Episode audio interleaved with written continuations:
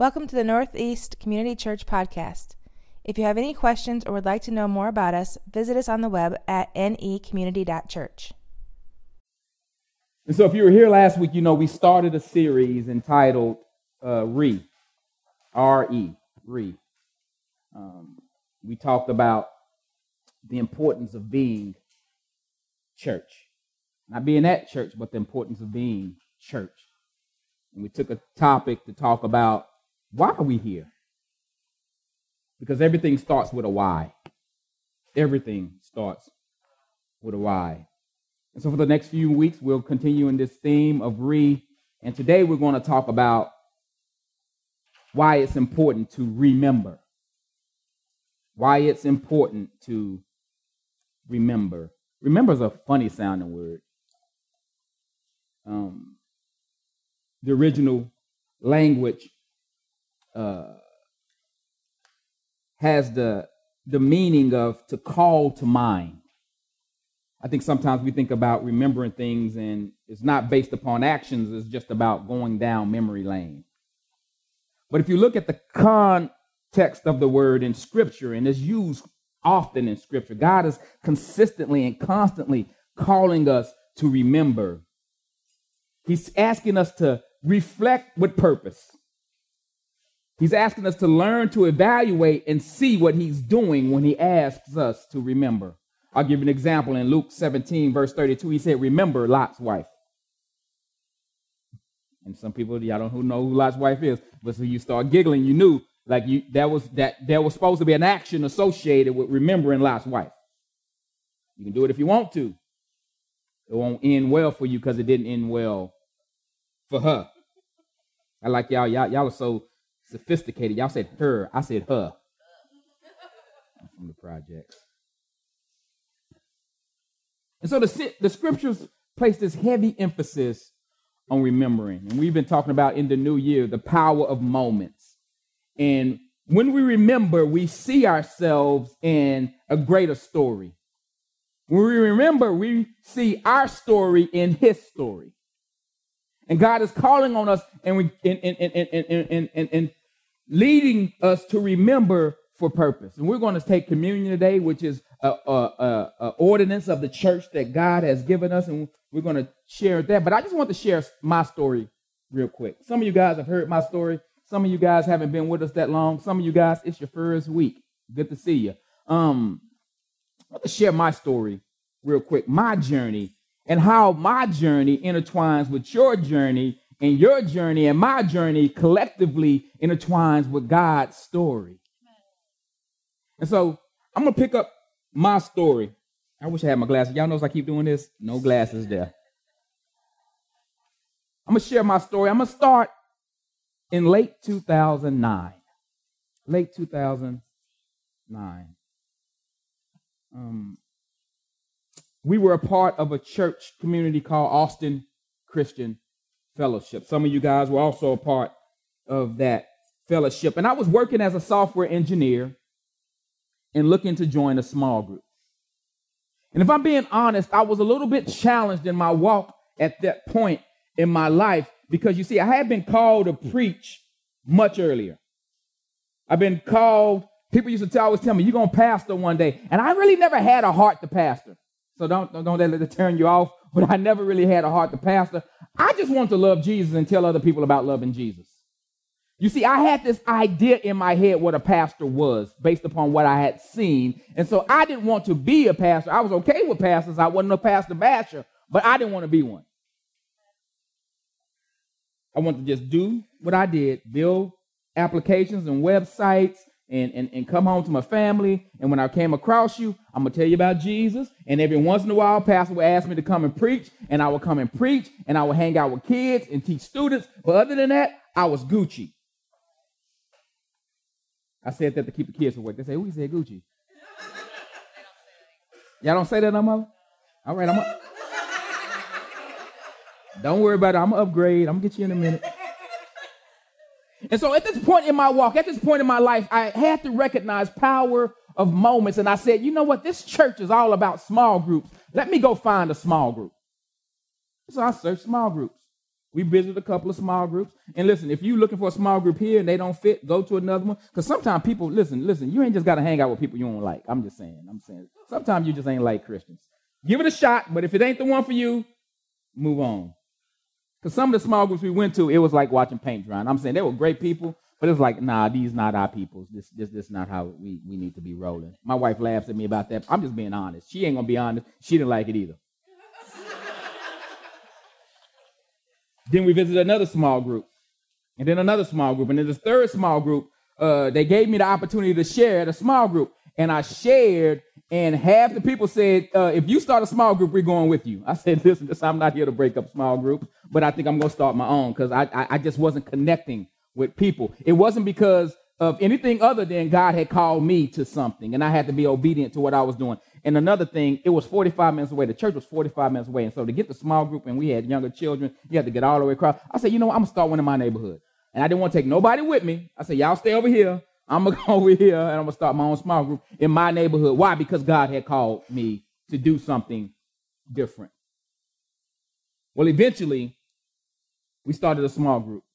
And eventually that small group grew between 12 and 20 people, because you know how y'all are sometimes on whatever night you meet on. You just tired, you don't want to come in. So between 12 and 20 people, and it's not so much, so much a small group anymore. And so then my small group multiplied to two small groups. And in the meanwhile, I was doing that. I went and I uh, I, I, I, I got roped into uh, a missions trip by a wonderful missions director who stands back there and stood here this morning to go with some children to Chalmette, Louisiana.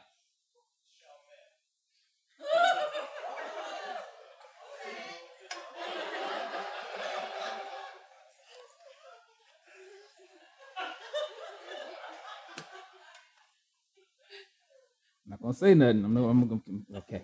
Keep it dignified. Go Eagles. Um. And so we went down there and some stuff happened, and the senior pastor had to fly out, and and and and, and God, like at the time it was chaotic, but God had created that moment. God had created that moment. And why you saying, why do you remember this random moment? It wasn't random. I'm remembering y'all. God had created that moment. The senior pastor flew down, and I handled some things as if the senior pastor was there. Uh, uh, uh, he had to come all the way from Austin to Chalmette, outside of New Orleans, and it was handled. And then that put me on his radar. It put me on his radar. So God created a moment that I had to step into. Listen, I didn't want to step into the moment. I won't get into the moment. I don't want to step into the moment because it was uncomfortable. But sometimes you got to do what you feel like God is leading you to do. Now, hear me. Pastoring this church is not even an inkling in my mind. Because again, I love what I do. I build software, I build programs, I do stuff like that. I get paid good money for doing it. And I don't want to do this, but I had to do what God called me to do in that moment. So sometimes God leads us into these uncomfortable moments for reason, for purpose. So anyway, fast forward. That's about 2010, uh, 2011, I meet with the senior pastor of the church. And mind you, I had been a minister before, and when I went to this church, I didn't go in there saying, I'm ordained, I'm licensed, I do this. No, no, no, I'm not trying to do this. I'm just, I'm just here. And to give you a bit more of context, it was a big church, four services. Like you can you, you can go to church and you never see the same person twice. And God called me out of that to have a meeting with his name is Will Davis. And Will Davis, he greeted me. He said, he said, God loves you and I have a plan for your life. That's what he told me. Another divine meeting, a divine moment. That's about October 2011. Then we, we, we met then, and then he said, listen, I, I, I'm not sure about what I'm sensing is going on, but I'm just being obedient to God. Um, let's meet again next month with my executive team. And they were interviewing me, and I didn't know I was being interviewed. And so I met with the executive team, and they p- presented to me listen, we're planning these campuses. We've already planted two campuses, about 250 members, uh, uh, and, and, and, we're feeling like we want you to plant in East Austin because we heard you came from East Austin. Maybe you want to go to plant in East Austin. I said, I'm not going back to East Austin. and the East Austin that you planting in is not the East Austin I used to live in. I said, What are you looking for in a community pastor for this East Austin plant. He said, Well, I just grew up over there. I mean, I, I grew up in West Austin, I had friends in East Austin, and we feel like God is leading us to, to, to, to reach that demographic. And I said, What demographic? And he said, You know, like people who live in East Austin. I said, Have you been to East Austin lately? Because if you trying to plant where there's, you know, there's hookah bars and hipster lounges, uh, I, that's just not my style. Hey, I can hang out with anybody, but if you think that I'm going there and that's the demographic that you used to know, that's not the demographic no more. And he said, So where do you think God is leading you to be? I say, I live in Pflugerville. My house in Pflugerville. My kids hang out in Pflugerville. My neighbors in Pflugerville. Pflugerville. He said, okay, okay. By the way, if you, may, if you lead me to plant in East Austin, you're going to pay me a whole lot of money because it's expensive in East Austin. I didn't say that. I didn't say that, but I meant it. I mean, I thought it. and so we came to Pflugerville, and they said, listen, you start praying about it. We're to start praying about it over here, and then we'll come and we'll see what God says in a short period of time. So two months passed. I have another meeting, this time with the elders, and and, and they're interviewing me. And, and, and, and by this time, I'm getting a little bit excited, Sister Nisi, because, you know, I, I remember those prophecies back in the day that you're going to pastor one day. And I'm like, mm, God, is this really you? And God, I mean, really, is it you? And so I started casting fleece before God. I did. I said, God, if this is you, I need you. Listen, I need you because I'm persuasive. I can persuade people. I, I can interview well. I need you to open doors that only you can open and shut them closed, lock them down. Don't let me even pry open, even if I wanted to. And so I started showing up to these interviews kind of nonchalantly. They're like, "So what you thinking about?" I said, "What you want to do?"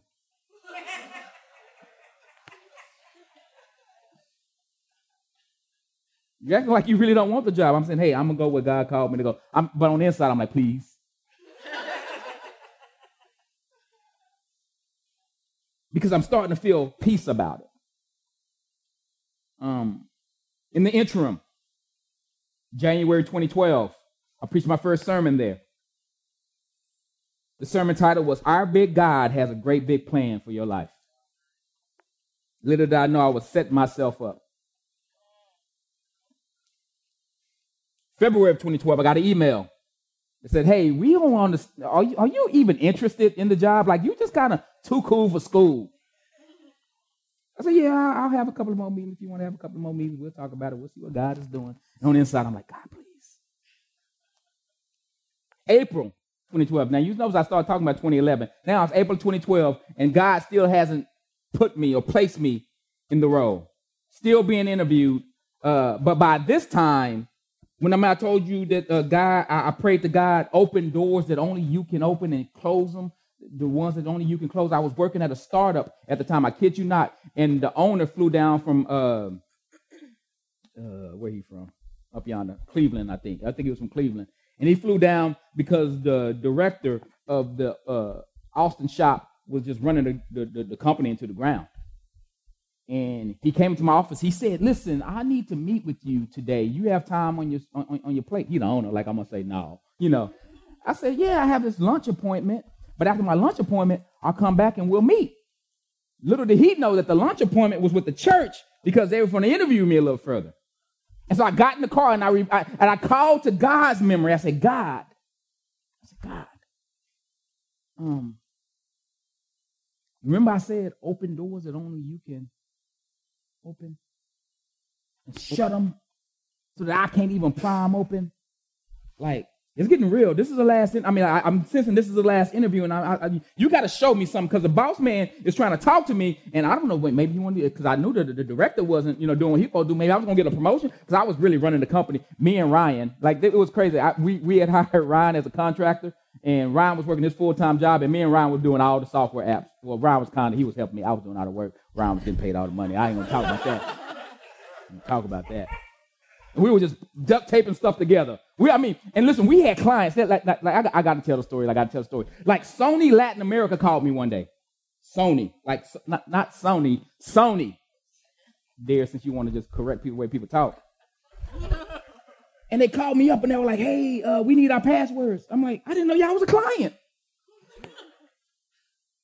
Deloitte and Touche, HEB, Home Depot. These was my client list. And so I'm like, yeah, God, like, are we moving this way? Are we moving this way? Because this is the crossroad. So I go to the interview. I feel like I nailed the interview. But the elders told me at the end, they said, we, we just, we, we, you, you just, you just, you, you're perplexing us. We don't know what to do with you. Like, we're just gonna be honest, we don't know what to do with you. How you say, and I don't know if it's a compliment or what, but they say, you're kind of like a diamond in the rough. I'm like, I don't know how to take that. I say I'm rough around the edges. I am a little hood, but come on. And so I leave that meeting. I'm like, all right, they don't want me. Right? I go back to my job and I pull into my boss's office with a grin, a little, little skip in my step. And he said, Stan, he said these exact words the doors to the company are closing. He said, You got three months runway. We got three months worth of pay. You can go home and work from there, clean out your desk, go home and work. And if we don't find nothing else, too bad, so sad. So now my options are kind of. Because I'm waiting on this. I've been interviewing for this for like a year now. And this over here just dried up. So do I go out? I got skills. I can go out and get another job. Do I go out and get another job or do I wait on this? And so I try to go and help them. I want to celebrate a little bit and say, listen, uh, I just lost my job. So, you know, if, if y'all want to speed this up a little bit, let me know what's happening. Three months later, they say, yeah, um, we're going to hire you, but we're going to hire you on a probationary period. We're going to hire you as an intern. Listen, I'm 40 years old. I was 40, 38 years old. I got four kids at home and, and, and a house full of them all the time. I can't be living off no intern salary. I got this house. I haven't been able to, to really make my mortgage payment because I lost my job. And so, God, to have to do something. Like, right now, right now. I have some friends, I won't divulge names, but y'all don't know them anyway. But I have some friends who made lots and lots and lots of money. The bank is trying to foreclose on my home, and I'm really worried now. I'm trying to call on some old memories about God. Like, God, you made a way in the past. You need to make a way right now. You need to come through right now because I really like my house and I don't want to have to lose it. And so a friend of mine, I didn't reach out. I listen, listen, listen. I didn't get ahead of God, but a friend of mine reached out to me. He said, "Listen, I will buy your house because I understand that the bank said that you're going into foreclosure. I will buy the house, and then what you can do is you can rent it from me until you get back up on your feet, and then you can buy it back from me." Remember, I told God to open doors that only He can open and close doors that only He can close. I'm like, okay, God, these doors are opening. This is the kind of man He don't wait on the phone for nobody. And so when you're dealing with foreclosure, eh, anybody go, you calling people, you calling people, you call, and you talking to people, and they forget your, your case number, and then they lost paperwork. And so I don't know how he did. He got he called one time. He was talking to the president of the bank. He's like, "Listen, I want to buy my friend's house. I will buy it at market value. Let's do this. Let's make this deal happen." Like he's the kind of dude that just makes stuff happen. And the president of the bank said, "That's not what we do." It's already entered foreclosure. We're going to go ahead and foreclose on it. God, I thought you opened the door. God, I ain't got no job. I ain't got no house. God, you got to do something.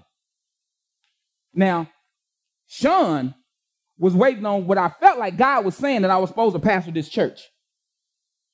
But I can go and make some. I can go like I have skills. I've been doing it for 15 years. I can go get a job. Let me go get that job.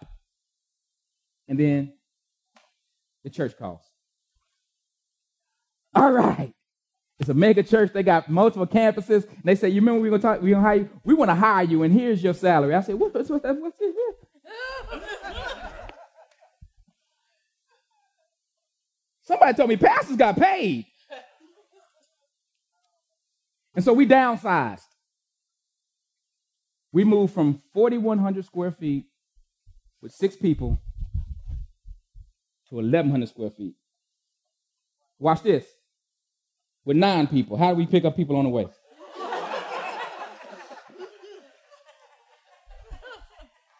Because I remember I was telling God, I was saying, God, listen, like, you know, this house has always been yours. Like, I've always, we always gave the best and we've always just let people live with us and stuff like that. Like, God, if I have to move into 1,100 square feet, how are we going to do it? God said, I'm going to show you how you're going to do it. And, not, and three more people coming with you. And we became the community pastors of ACF Northeast. That was in 2013.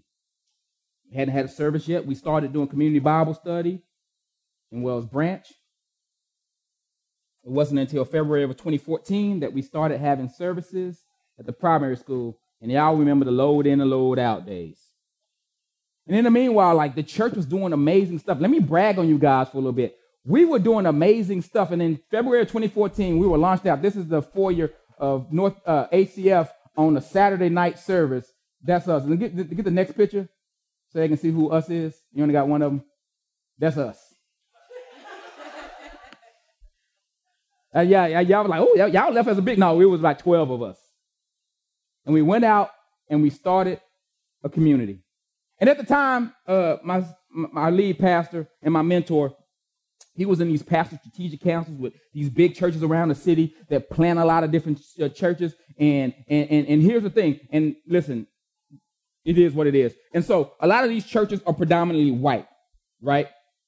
And y'all know we don't really care about ethnicity around what we do, but you know what I mean. Like, like we just we just roll the way we roll. But anyway, they were predominantly white, and so demographics and church planning people, experts, they say that you well, what y'all trying to do, you ain't gonna be able to do.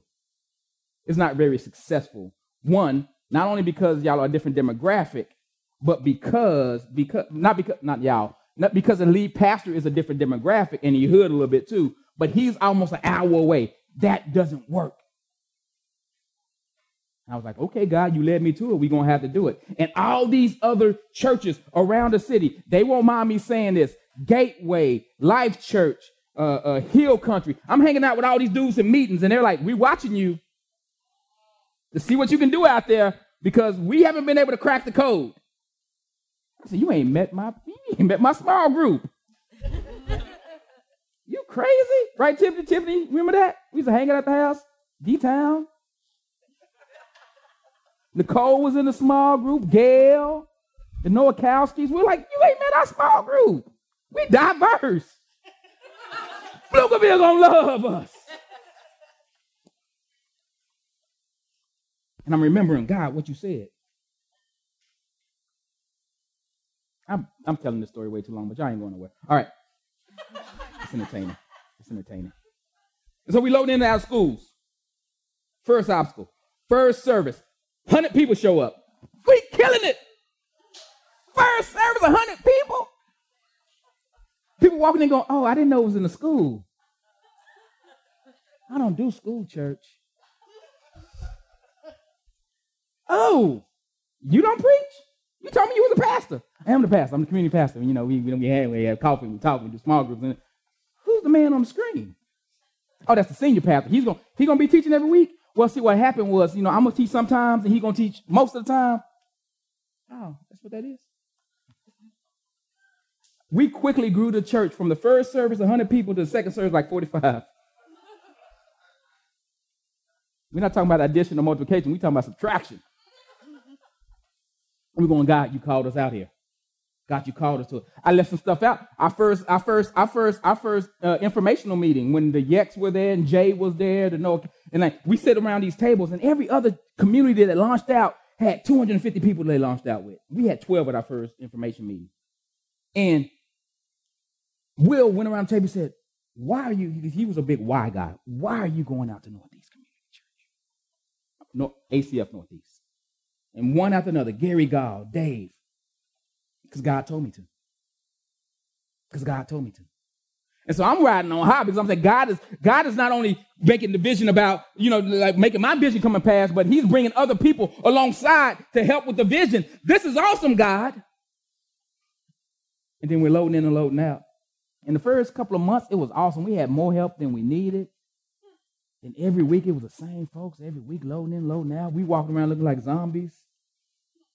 I'm serious we trying to preach and we I'm trying to preach and I'm just like, man, I, I, I, I remember I cut my hand one time. I dropped the pole on my foot. I'm out here trying to preach and I'm just injured every week. I'm like the Saints offensive line every week. I'm gonna leave the Saints alone. I hope y'all win today. Y'all got to know if you're a Saints fan, it's because Darius has been giving me the blues. He's been texting me since last night, I was trying to prepare the sermon, and he bothered me. I was not watching no game. And so then, January 2015 hits. January 2015 hits. And we're told that we can no longer be a part of Austin Christian Fellowship. You put me in a very, very challenging predicament right here. We, we, around this time, we have about 20 members. How are we going to sustain ourselves? How are we going to keep on paying the rent every month?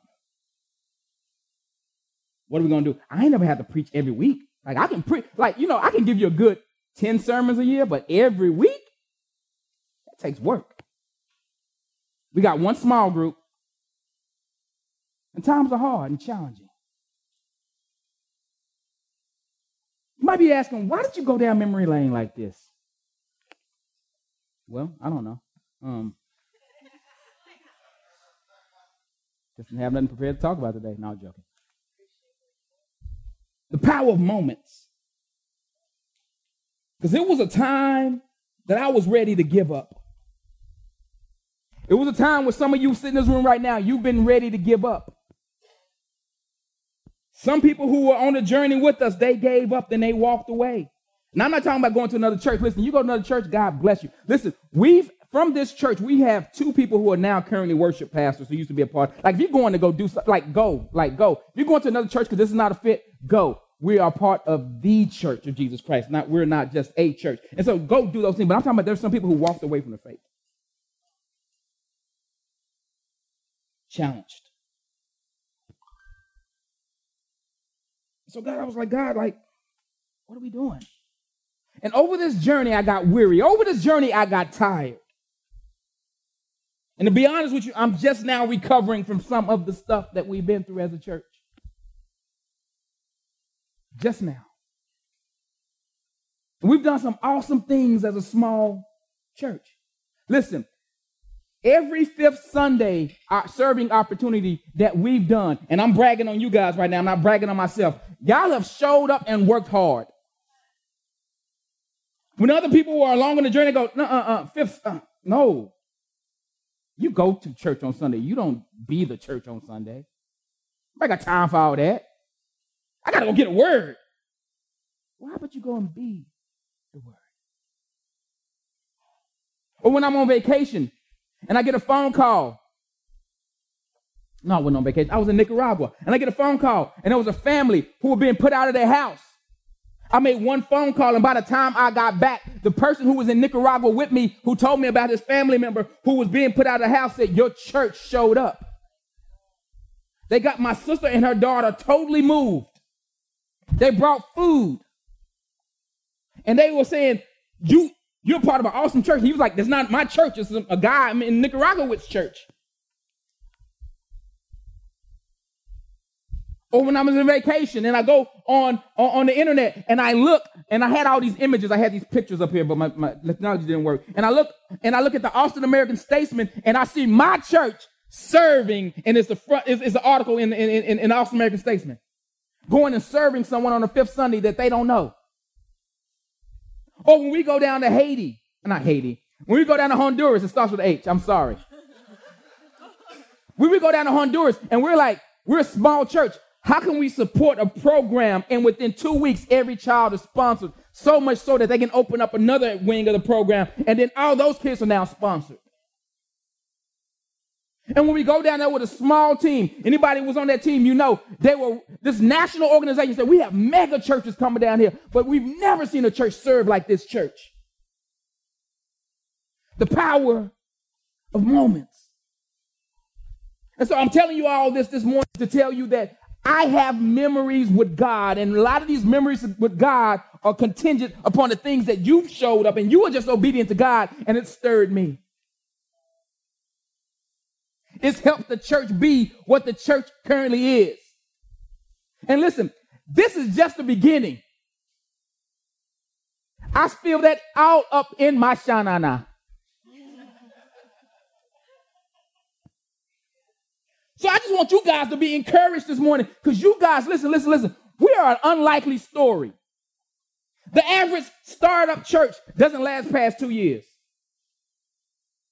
We have been in places where it looked like we was on, on life support. It really did. And even our planning church, I call it plan, our, our pushing church, our pushing church. Even our pushing church, when we used to go and look at the numbers on week, or just, just by sheer amount of giving, they used to always say, Are you talking about money every week? I say, We don't even pass the plate. What are you talking about? You guys have reached down and you have given at a cap that these mega churches couldn't even keep up with. Per person, you have given more. And we have been able to do more than people who outnumber us 10, 20 fold.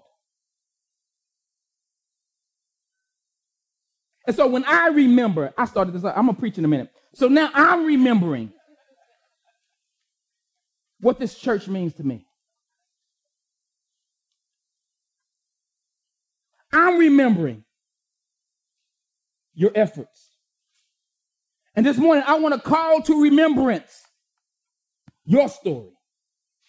Because we all got a story. We all have a role. We all play a role. And I see it in some of our eyes. We're just kind of going through the motions, and God is saying, listen, listen, listen, listen, listen, listen. The best is yet to come.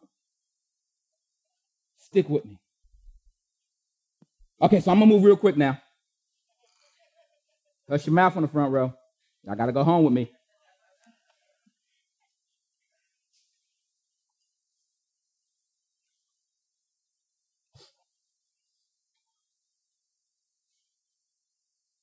Second Peter, chapter 1, verse 12 to 13.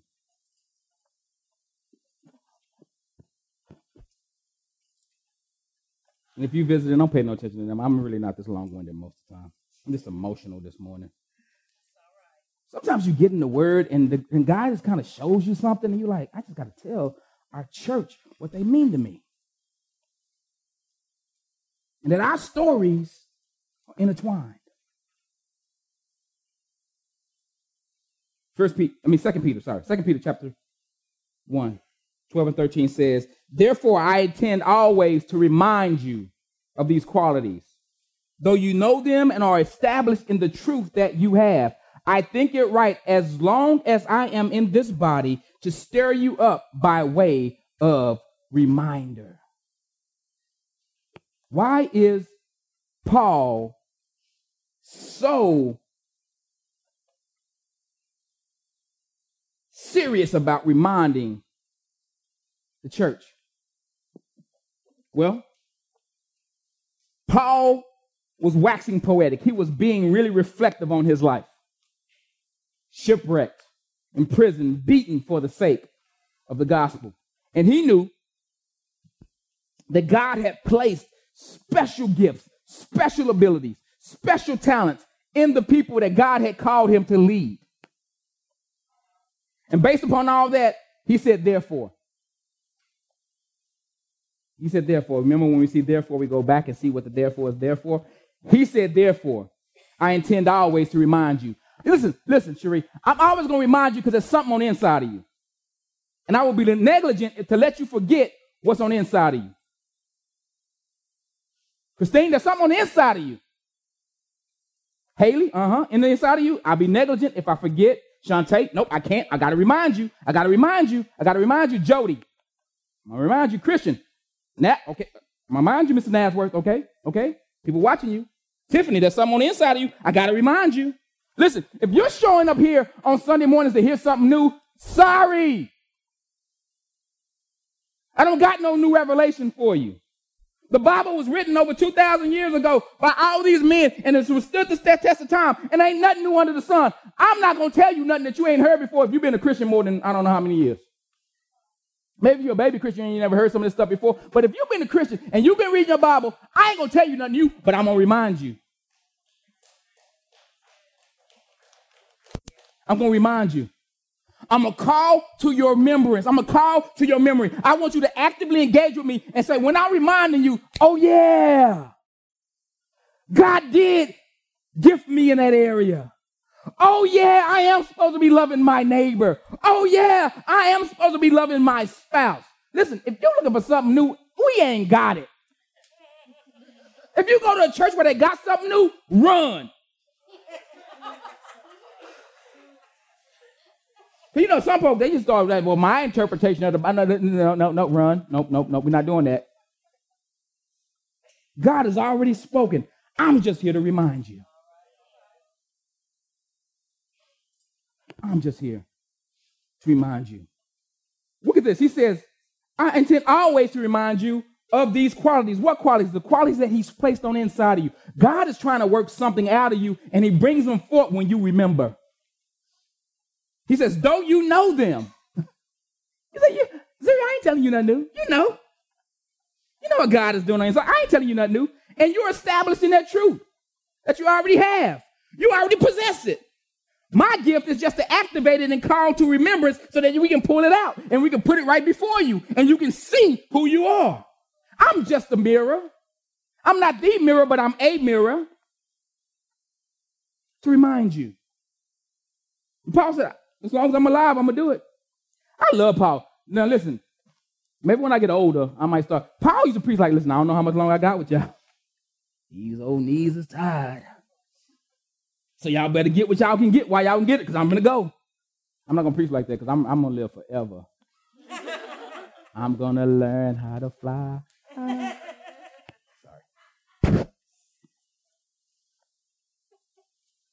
So why does God want us to remember these things? Listen, listen, listen. Because it teaches us to trust Him. It teaches us to trust Him. Watch this. Mark 8, chapter 16. Mark 8, chapter 16. I'm going to fly through these scriptures. Y'all forgive me. I just took too long on my story earlier, but I was passionate. I'm sorry. And they began discussing with one another the fact that they had no bread. Why were they talking about no bread? Why are you with Jesus and Jesus done performed a miracle and you sit up here talking about no bread? It's like being with Mr. Chick fil A and you talking about where the chicken is. Come on, man. You sit up here grumbling amongst yourself without no bread. You didn't go to Jesus and say that you didn't need no uh, about the bread, but the Bible tells us that Jesus heard them. It says, and Jesus was aware of this, said to them, Why are you discussing the fact that you have no bread? See, Jesus said what I just said. Do you not perceive or understand? Are your hearts hardened? Listen, we so easily have hardened hearts. Are your hearts hardened? Have you not learned to trust me yet? Having eyes, do you not see? And having ears, do you not hear? And do you not remember?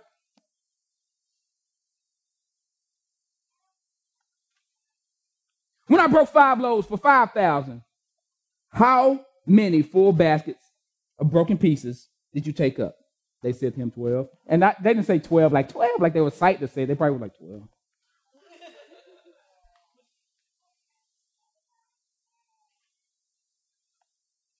and the seven for the 4,000. How many baskets of broken bread that? And they said to him, seven.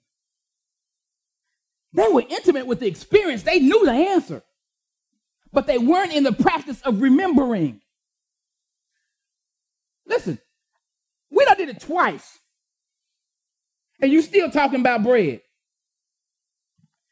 You've experienced me in a way that nobody has experienced God before, and you still talking about bread? And he said to them, Do you not yet understand? Listen, our understanding is often predicated on remembering. We're so short sighted, we're so forgetful. And God is saying, You can't do that. If you're experiencing me, listen, God gives us experiences for us to call upon in our times of need. God gives us experiences so that we can know him more deeply and more fully. God gives us experience, and we should know this by now, Northeast Community Church, that we can trust him. And he doesn't waste tears and he doesn't waste experiences. Some of you in the room today, you've had some experiences with God and you're living beneath your privilege because you refuse to remember what God has done for you. You too busy going on to the next, trying to figure out the new revelation, trying to figure out the easy road. Listen, ain't nobody found the easy road in over 2,000 years. You ain't finna find the easy road. Easy road ain't there.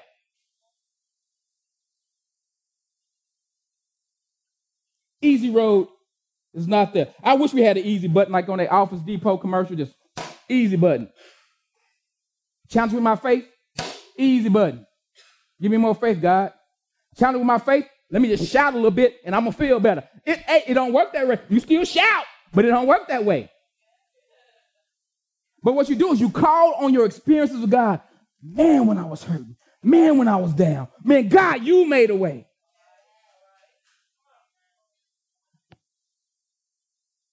I tell some people my story sometimes. I started in 2009. I tell people my story sometimes. People tell me, you should write a memoir. Because you shouldn't be standing. I say, I know. And listen, I'm hard. I'm this, is your pastor being transparent. I'm hard on myself because I know how far I've come. I know how far I've come. From sleeping in a bed where you have to sleep with the sheets over your head because the rats will run across your body at night from not having nothing to eat, from stealing water from the next door neighbor because our water cut, cut off.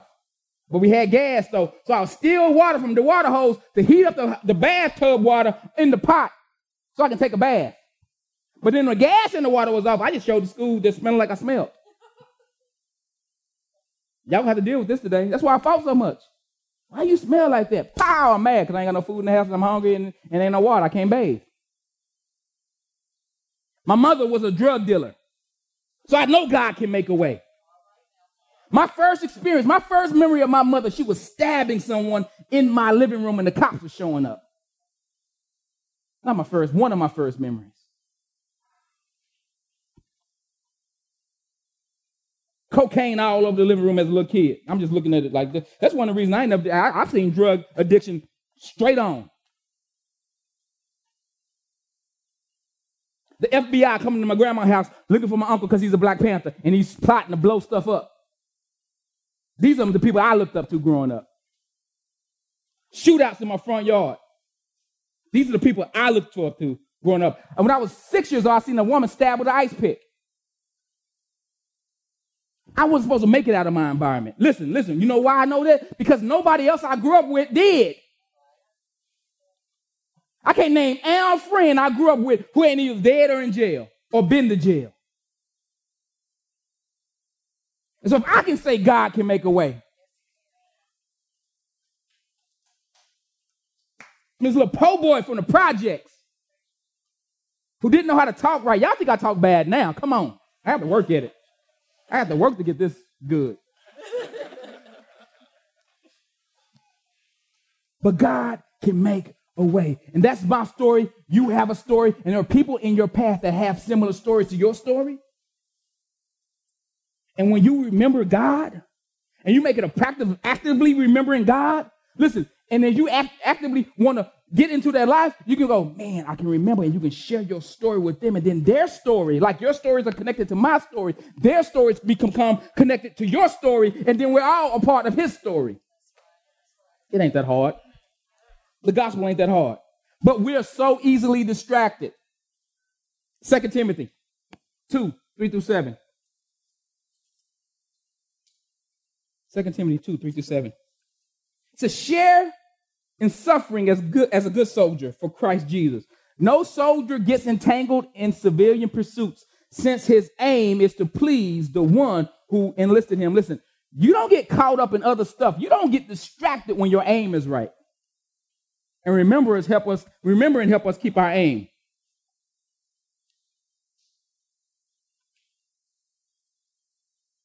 Verse 7, he says, Think over what I say, for the Lord will give you understanding in everything. Think over, remember, remember God's word. God is calling us to remember his word, and it keeps us from getting distracted. He goes on to talk about athletes not getting caught up. They run their race. He talks about uh, soldiers not getting get any. Thank you for all the people who served in the military today. I see a couple of people. Bam, bam, bam, bam. I see y'all. y'all see, I see, y'all, see, I see. Listen, thank y'all so much for doing what y'all do. But y'all know when y'all were soldiers, y'all couldn't get distracted. When you got distracted, people died. And that's what Paul is saying. He's saying, listen, I'm a soldier. I ain't got time worrying about civilian stuff. Maybe we should start doing in, in I'm a soldier in the army of the Lord. Because we forget we're soldiers. We forget that we have been enlisted to be a force against the kingdom of darkness. We forget, but God is calling us to remember. We getting caught up trying to do what everybody else is doing. They at the club turning up, we up in there with them. Jesus hung out with sinners, but he had purpose. he had a hand, he had he had a reason for hanging out with sinners, not so that his sin could be just like Jesus went he had no sin. So Jesus went up there just turned up with him just because, hey. He didn't do that. He went with purpose. He had an aim. He knew he was part of something bigger than him. He couldn't get caught up in what the sinners were doing. I'm gonna move on. My wife is shaking her head really heavy up here. It's like I gotta go home with that food. All right. Why else do we forget? Why else do we not remember? Because we're forgetful. James 1, 22, 25. James 1, 22, 25.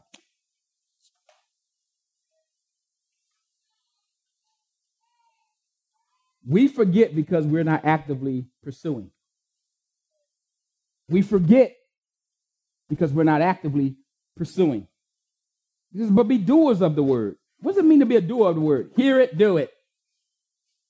Simon says, hear it, do it. Hear it, do it. Not hear it, meditate on it, Selah. No, no, no. Hear it, do it. I'm gonna think about if I'm gonna do that. I'm gonna think. Uh, yeah, yeah, I'm thinking about doing that. I've been, I, I've been. How many people now? Don't raise your hand because I don't want you to convict yourself. How many people this year you say, yeah, this year is gonna be the year I'm gonna do what God told me to do? And then by next week, when you ain't done it, are you gonna wait till next year? Don't say amen, just say ouch. But be doers of the word and not hearers only. Why? Because when you're only a hearer, you deceive yourself. I'm to get around to it. You have a mind to just hear. There are people who just like hearing the word. And as a preacher, you can see them sometimes when you go to different denominations, different code. Like, like you just you it, it, it, like amen is a reflex. You like you, you you had your eyes closed. How are you amen? You just use this reflex, amen. You're just a hearer of the word. But we have to be doers of the word so that we don't. It's hard. The enemy's trying to deceive us. The world's trying to deceive us. And if we're just hearers of the word, we're deceiving us. Listen, we just deceived. This is for if anyone is a hearer of the word and not a doer, he is like a man who looks intently at his natural face in a mirror. For he looks at himself and goes away at once, forgets what he was like. But the one who looks into the perfect law, the law of liberty, and perseveres, being no hearer who forgets, but a doer who acts, he will be blessed in his doing. Listen, listen, listen. God sent his word for us to do. Jesus said, If you love me, you do what I say do. But if you ain't doing it, it's like you just look at yourself in the mirror. Some of you, some of us like like I like looking at myself in the mirror. I'm a handsome man. I'm just gonna be honest with y'all. I walk past the mirror, I'm like, boy, you killing it today. Don't worry it. I know some of y'all thought it. It's okay. But he said it's like looking in the mirror, looking at yourself according to the word, and you see that there, and then you walk away and you forgot what you look like. You forgot your nose was your nose.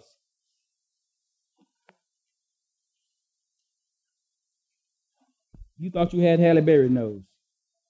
You got your big mama nose with the nose you got. It's okay. But you go and you forget what you look like.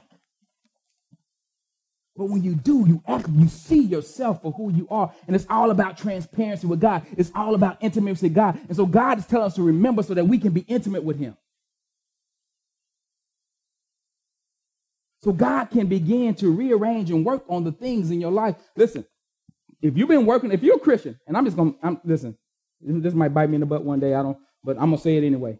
Most stuff do bite me in the butt. But if you say you've been working on something for 15 years now, you got to speed up that process.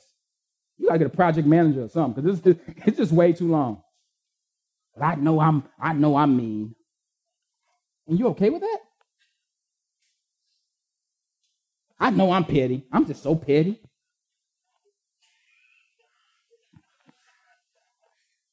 It's okay with you?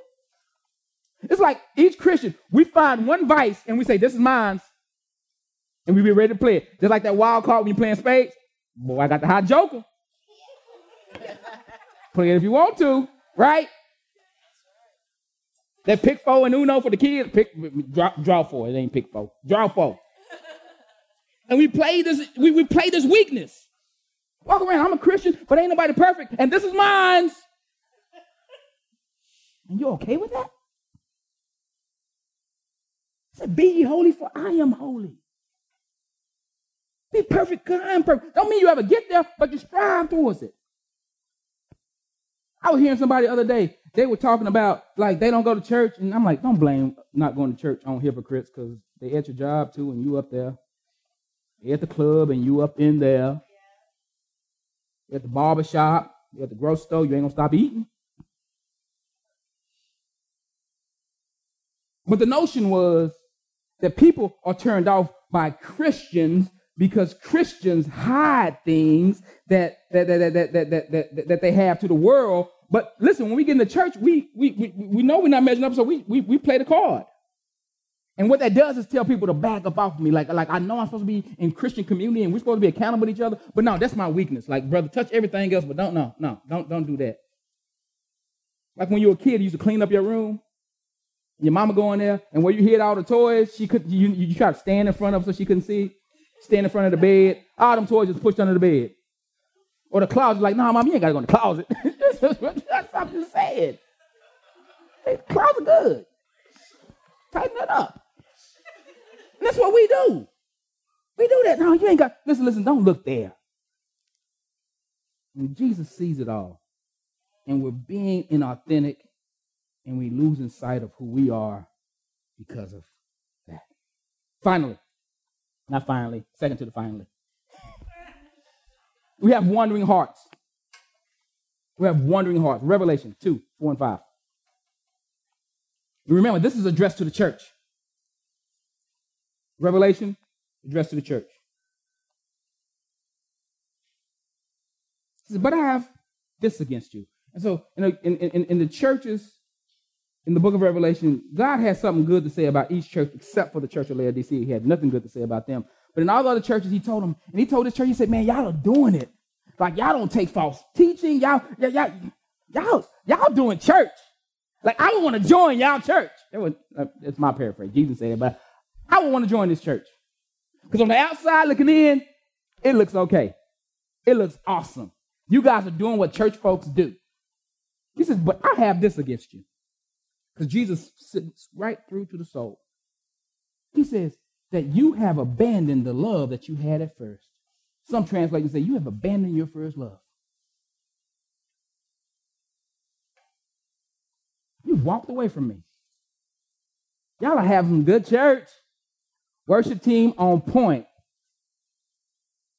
You've made a way. You in the back. Yeah. Mm. And my back is against the wall. Look at this was over. Oh, thank you, Jesus. Hands raised. Anybody got to help you?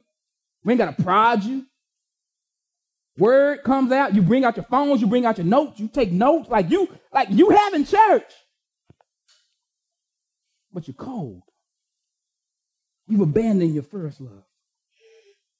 He says, Remember therefore from where you have fallen. Repent and do the works that you did at first. Remember when you first got saved? Compared to now, you're, you're now saved? Is that saved the same saved? You telling everybody about Jesus anymore? Like when you first when you first heard about you, like, why ain't nobody told me about this before? You just gotta go tell people. Oh my God, you like the woman at the well. You like, man, this is I met this man named Jesus. My life, listen, I don't smoke no more. I don't listen to Tupac no more. I don't watch rated, rated R movies no more. I don't do nothing. I, I mean, I'm just so clean. And now you, yeah, you know, I smoke a little something once in a while. Not that it's bad, but I'm just saying, when first you were, you were. I wasn't touching none of that stuff. I wasn't, I wasn't, go, I wasn't looking at the same TV shows because they were filthy. Ugh. I averted my eyes during the commercial breaks at the football game because the Budweiser girls, I was just looking the other way. And now you pausing it. Man, yeah. She, she, she all right. If I wasn't married and about 30 years younger and about 40 pounds lighter, you still wouldn't have a chance with her. still wouldn't have a chance with her. He said, repent and do the works that you did at first. And that was all jokes. I'm not talking about just becoming just this religious radical nut. But I'm saying the stuff that used to offend you, some of the stuff that used to offend you should still offend you. When you first got saved, someone offended you and you read in the Bible, you were like, man, if somebody got something against you, get it right with them. All right, and you just run like because you you didn't want you didn't want that to fall out for you. That experience, that feeling, you you, you wanted that. And now, hmm, when you were first saved and, and the doors of the church opened up, you was in there. And now they ain't gonna miss me. I'm about 20, 25, 35 minutes late. You get to 35 minutes late, they ain't, they, they ain't gonna miss me. Well, Sean preached long anyway, so yeah. You still got time to get here. If not, I will come. Watch this. If not, I will come to you and remove your lampstand from its place unless you repent. Now, I don't know about you. That's scary. And we wonder why churches die.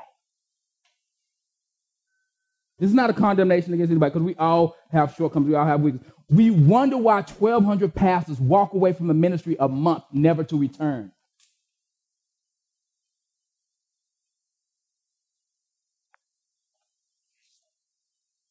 He said, if you don't repent, I'm gonna come put out your lampstand. You're gonna be working. I, am gonna come and put out the light. Lights off.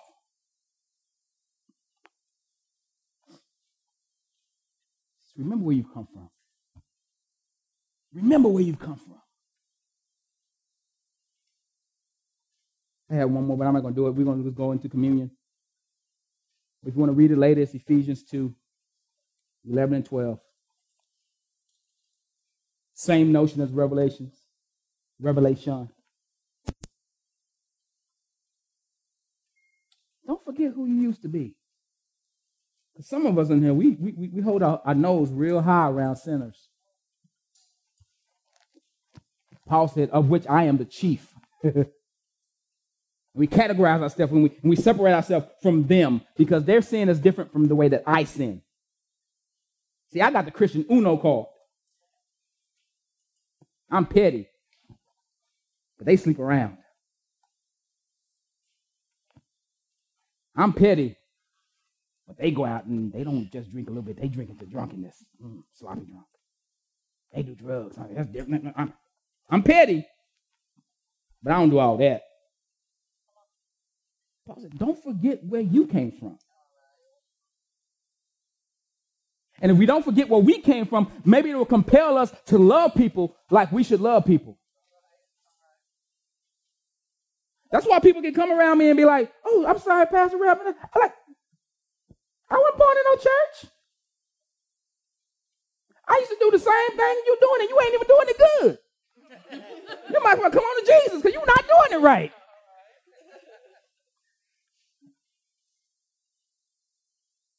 If you're gonna go to hell, bust her wide open. That's, what, that's my philosophy. That was my philosophy. Some of y'all heard my story. My uncle had me persuaded I was going to hell. He said you can only sin 777 times. Based on the scripture. I couldn't do math. Once I learned how to do math, I say, wait a minute. That's not what he was saying. Let me turn back, go to church. I really, brother, I really thought I was going to hell based on what my, my uncle told me. I thought I was going to hell. I say, oh, it's going to be scary down there, but hey, might as well get my time in over here. might as well get it. And there are people who sit in these seats who still don't know they're forgiven. There are people on your job. There are people at your school. There are people on your block. They don't know. And they ain't to know unless we remember where we came from. And we remember that somebody came and told me. And we remember that sometimes when people told me, it felt a little awkward, but it was good for me. How would they know if no one preaches? And how will we preach if we don't remember who he is and what we're supposed to preach? That our lives are supposed to be our best sermons. So I'm going to ask my wife to come and lead us in communion. Before I do that, as you prepare your hearts for communion, I want you to remember your story. Some of you been in the church a whole long time. You got to think further back. Some of y'all last week, it ain't hard to remember, just last week. Remember your story and what God has brought you from and how grateful you are to Him for what He's done. Thank you for listening. If you would like to know more about us, please visit us at anycommunity.church.